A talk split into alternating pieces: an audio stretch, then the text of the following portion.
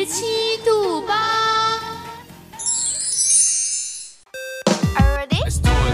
我是背包客，我是美食家，我是个诗人，我是 K 歌王，我是百事通，我是潮流女王。一点点喜欢，or is like 怎么不喜欢只有你想不到的，没有我们给不了的。FM 三十七度三十七度，FM 三十七度八。用独特的视角带你领略平凡生活中的别样精彩。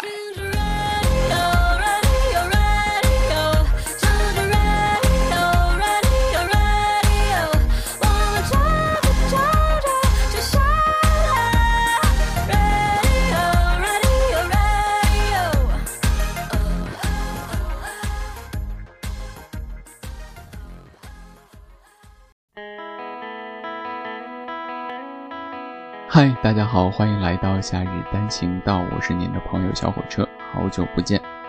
那么今天在夏日单行道，我要跟您聊的话题是纪念。在我的微信推送里说，我四月份需要纪念的事情有很多哈，就比如说四月一号是哥哥张国荣逝世十三周年，在前几天科比布莱恩特告别了他的职业生涯，但其实这些好像跟我都没什么关系。于我个人而言，四月份是充满纪念意味的，因为最近这些年的四月份都有发生很多很多很有纪念意义的事情。那个人的事情暂且不提，我们开始今天的夏日单行道。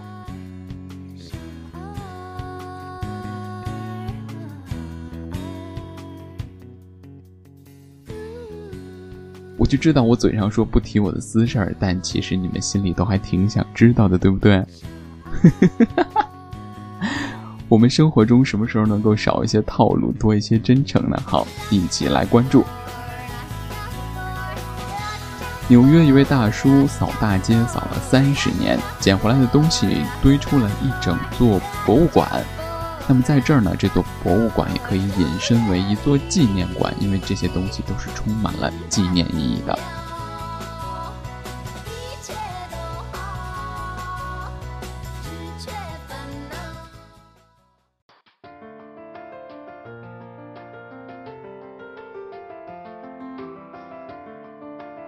我们今天要说的故事是关于这位叫做 Nelson Molina 的大叔，他是纽约街头的一名清洁工，而这项工作他已经干了三十年。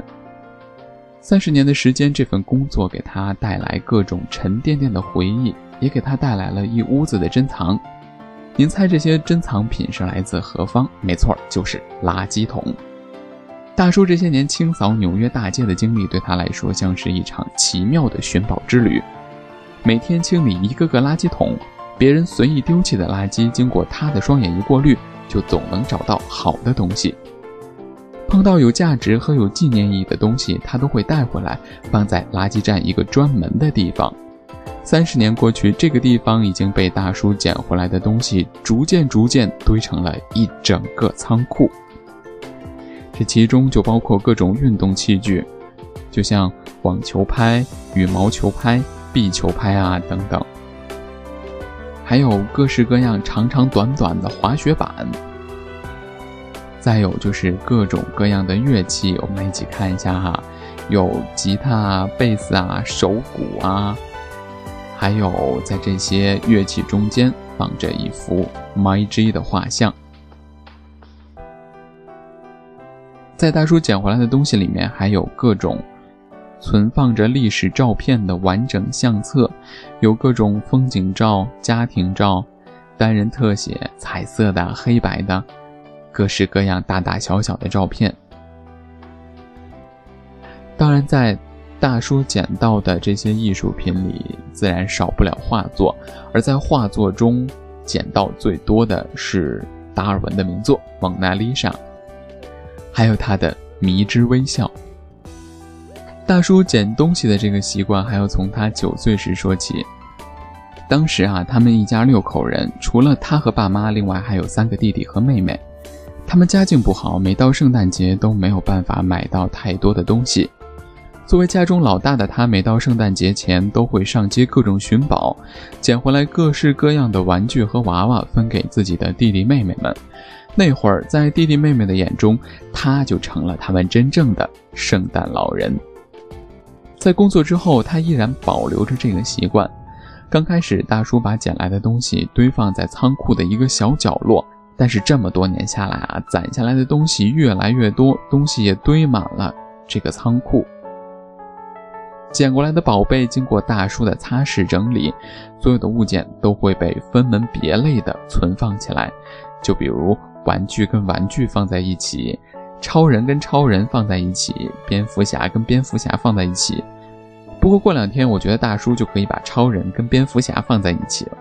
在玩具之中还有各式各样的木马，大叔还捡回来很多雕塑作品。当我看到大叔捡回来这些雕塑的时候啊，简直是一脸懵逼。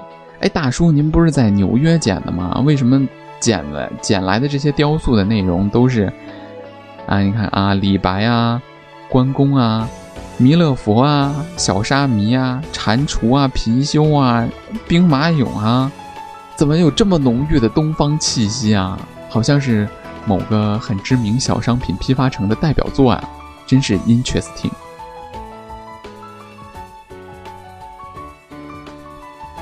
当然，在大叔陈列的这些宝贝中，我们还发现了各种各样的台灯，打字机也是一个单独的部门。大叔也总能捡到一些有意思的小玩意儿，比如一台工作状态完好的八毫米胶片放映机。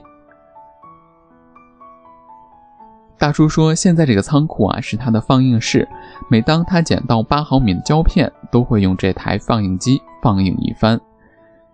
平常也会遇到一些很有意义的物品，比如一封白宫寄出的由肯尼迪亲笔签名的感谢信。其中，大叔最喜欢的是一颗金属的大卫之星的雕刻。这颗星是用九幺幺里倒塌的世贸中心的钢材制成着，承载着对一位经历了九幺幺的人的纪念。这颗星是他从纪念九幺幺受难者双子塔纪念碑附近捡到的，但是星星的原主人却已经找不到了。因为垃圾站有规定，垃圾属于城市，不能够把捡到的东西带回家，所以大叔这些宝贝就一直存放在他们垃圾站的仓库。但是如果有主人来认领的话，他随时欢迎。现在啊，大叔已经退休了。还是会每周两次来到这儿寻找记忆，擦拭灰尘，翻翻看每一件自己亲手挑选的垃圾，往事便如倒带一样历历在目。他觉得这样就已经足够满足。我在这个大叔捡到的东西里面，还发现了一个画着玛丽莲梦露的手提箱，一看也不是什么正经的手提箱。看着这些东西，就能感觉到时代的变迁。大叔扫了三十年的纽约大街，把这里堆成了一整座博物馆。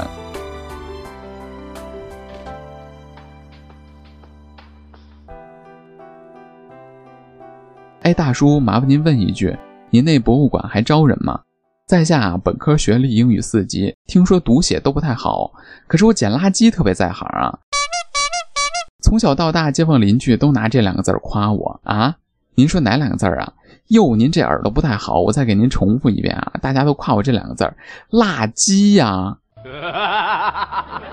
您说垃圾就垃圾呗，现在垃圾都开始分类了。您说像我这样的，可往哪儿放啊？哎哎哎哎，大叔您别走啊，我这跟您说认真的呢。哎呦，你可不知道，在我们国家呀，好几百个人争着抢着考一个博物馆的管理员，还都是博士、硕士啥的。我都不跟他们一般见识，我就跟您扫大街就行。大叔说了，我没有啊，不对，你没有我这样的大叔。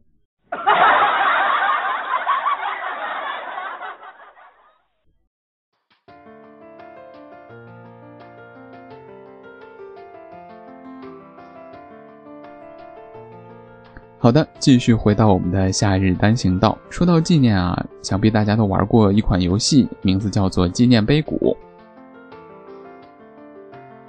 纪念碑谷是一款解谜游戏，在二零一四年发行。凭借其神奇多变的视觉错差、错落有致的迷宫格局，以及精美的画面和故事情节，上架几天后就荣登收费排行榜第一，并且获得了二零一四年度苹果设计奖。后来，纪念碑谷又推出了纪念碑谷二，在纪念碑谷二中，您将控制一位沉默的王子走出缤纷绚丽的世界。纪念碑谷二将带来一次神奇的梦幻探险，您将融入一片安静的独立世界中，紧张的节奏让您坐立不安。您要通过自己的智慧走出这片神秘的世界，前路没有尽头，你只有勇往直前。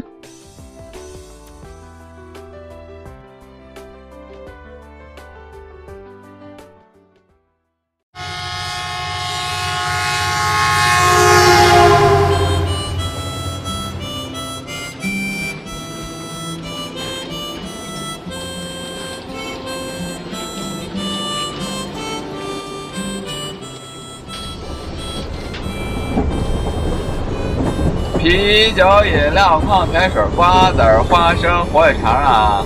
哎，让一让啊，让一让！哎，方便面了啊，有要买的吗？这位回收一下。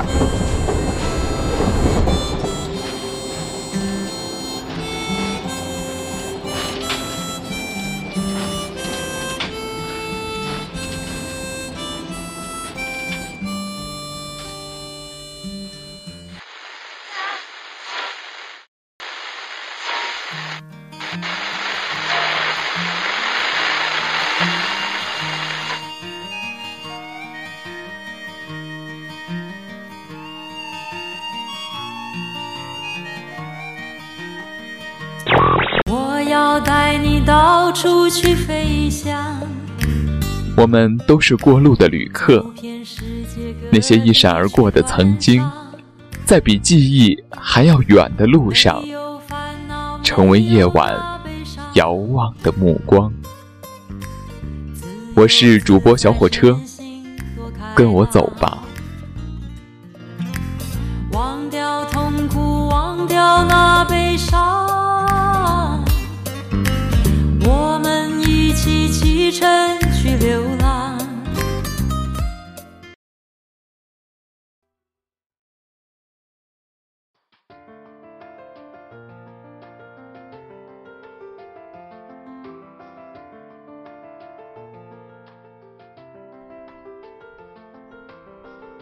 其实，在准备这期节目的时候啊，我在某著名搜索网站上啊，打出了“纪念”两个字儿。然后就检索到了一首歌，这首歌是来自蔡健雅的《纪念》，萧敬腾也唱过一首叫做《纪念》的歌。我在检索结果中啊看到一条信息，叫做“生生网纪念”的结果，就出于好奇吧，我就点进去了。一打开啊，这是生生网的这个网站，生生网的这个页面做的还挺好看的，它有一面纪念墙，你在注册登录之后就可以为你定制纪念。现在有超过九十六万的人在使用。我看到啊，它还提供一个检索的服务，可以检索到这篇纪念墙上的某个纪念的成果。我当时呢就脑洞大开的就打了我自己的名字上去，看看有没有什么神奇的发现。结果没有。我于是回去看了一下他在百度快照上面的介绍，写的是：生生网是您的云纪念网站。是永久保存生命痕迹的网站，您可以随时随地的储存、分享、查找、回顾逝去亲友的生命记忆。您可以表达、记录、分享、交流对逝去亲友的情感。哎呦！而且我突然联想到，我拿自己的名字去搜索的时候啊，正好是清明节那两天，我当时就一脸的懵逼啊，又回到了。生生网的检索结果的这个页面，仔细一看，还真没有什么跟我相关的结果。哎呦，深深的出了一口气啊！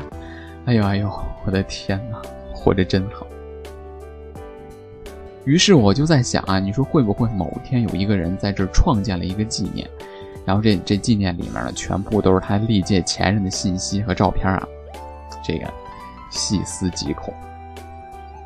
不过说真的，这个网站做的还挺好的，上面发起了一些我们可以共同参与的纪念，就比如说我们可以纪念邓丽君啊、姚贝娜啊、谢晋啊、贺绿汀啊、戚雅仙啊、谢希德啊等等。我猜啊，除了前面这三个名字，后面我说的这些人啊，你们基本上啊都对不上号。我们之前提到的生生网啊，是与生死无关。永久保存生命痕迹的网上社区，当然我也要声明一点，这里不是小火车在给他打广告，有兴趣的朋友可以自己搜一下。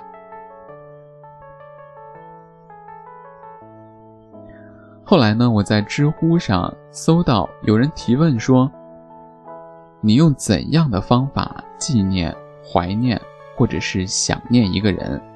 有一位匿名用户说：“啊，孩子两岁了。”脖子上挂着前女友送我的吊坠儿，腻了。最后这个腻了就是匿名了的意思。不过这个回答啊，我仔细一想，怎么想怎么都是一个好有故事的回答。首先啊，你这个匿名了，你肯定是怕被老婆看见吧？就这么点事儿，你都怕你老婆发现？那你把前女友送你的吊坠挂脖子上？你老婆都不闻不问，那他心得有多大呀？哎，等等，还有一种可能，你说的是孩子两岁了，脖子上挂着前女友送我的吊坠也可能是这个吊坠是挂在孩子的脖子上。那请问这孩子到底是谁的？是不是未来要凭这个吊坠和生母相认呢？就算这孩子不是你前女友的。那你纪念前女友为什么要扯上你的孩子啊？你还是人吗？你们大人之间的事儿，你们大人解决啊，他还只是一个孩子啊！这么复杂的回答，怪不得你要匿名呢。不过，我们要从心理学的角度分析啊，这个人为什么需要各种各样的纪念日。有网友回答道：“虽然这方面的正式研究可能不多，但是我觉得可以从以下几个角度来解释。第一个呢是预期制造快乐，等待某些快乐的事件和发生，给人带来很大的兴奋感和愉悦感，其兴奋程度啊堪比实际的快乐体验。纪念日就是除了节假日以外，人们给自己设定的一些值得期待的日子。”第二个呢是激发效应。认知心理学研究发现，当你接触到某一个特定的刺激物之后，对于其他刺激物的反应也会有变化。比如，当“饥饿”二字在你眼前闪过了二十四分之一秒的时间之后，虽然你意识不到看到了这两个字，但接下来给你一张食物和风景的照片，你有更大的几率选择食物的照片。啊，在这儿我想跟这些研究者说一下，就你不管任何时候给我一张食物跟风景的照片，我都会选择食物的照片。谢谢。纪念日也会给人的行为带来相似的作用。当想起提及纪念日的时候，人们在其他行为上，比如对待伴侣或者是他人的态度上，也会有小小的变化。这些变化无形中促进彼此的关系。因此，人们觉得庆祝纪念日是有利于关系的。第三是行为的观察性学习。我们对于如何做一个伴侣、如何表达爱意这样的问题，基本上都是后天的习惯。没有人生下来就会懂得怎么谈恋爱，所以我们在成长的过程中会去观察其他人的行为。庆祝纪念日是我们文化当中普遍存在的习惯和现象，自然很容易成为我们学习模仿的重要目标。第四呢是文化培养，人都不是生活在真空中的，我们每天和周围的人交往以及和社会打交道，肯定会受到各种各样环境的影响。我们的环境会影响我们的行为，那每个人所处的不同环境，在心理学中有一个现象叫做纪念日现象，也叫做纪念日反应。往往指人们在一些重大事件的周年纪念日左右，会出现一些独特的情感和回忆。心理学家发现，人们在一些重大事件的周年纪念日来临的时候，往往会产生很多的情绪，比如不安、焦虑或者开心、期待。这往往取决于具体的事件，比如说，当一个已故好友的生日临近时，你往往看着日历上的日期，思绪就会不受自己的控制。每当到九月份，很多美国人就开始焦虑，特别是亲历或者目睹过九幺幺事件的人们。在很多的时候，人的回忆并不是那么精确，而是在一个时间范围内。我的爷爷奶奶和外公都是冬天去世的，我的生日也在冬天，所以每到冬天，冷风一吹起，就有很多杂糅的情绪不由而生。于是就有了纪念日这么一回事，因为人们想，反正都是要去纪念的，不如定下一个日期，通过一些正式的仪式去纪念。更能表达一些怀念之情，这是本意。而很多的纪念日也会让人达到警示的效果，比如遇难同胞的纪念日，这与我们很多人并没有太多情感上的真实感受，可还是每年都要纪念，以表示对历史的怀念和对未来的警示。很多都有国家级别级的纪念日。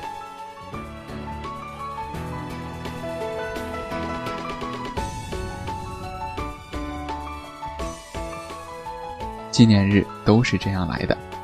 好了，那我们今天的节目就到这里。喜欢的话可以锁定 FM 三十七度八网络电台，可以通过新浪微博搜索 FM 三十七度八网络电台，关注我们的最新动态。我们的节目是在喜马拉雅和荔枝网络电台上同步播出的，只要您搜索 FM 三十七度八，就可以同步收听到我们的最新节目。这里是小火车的夏日单行道，我们下期节目再见。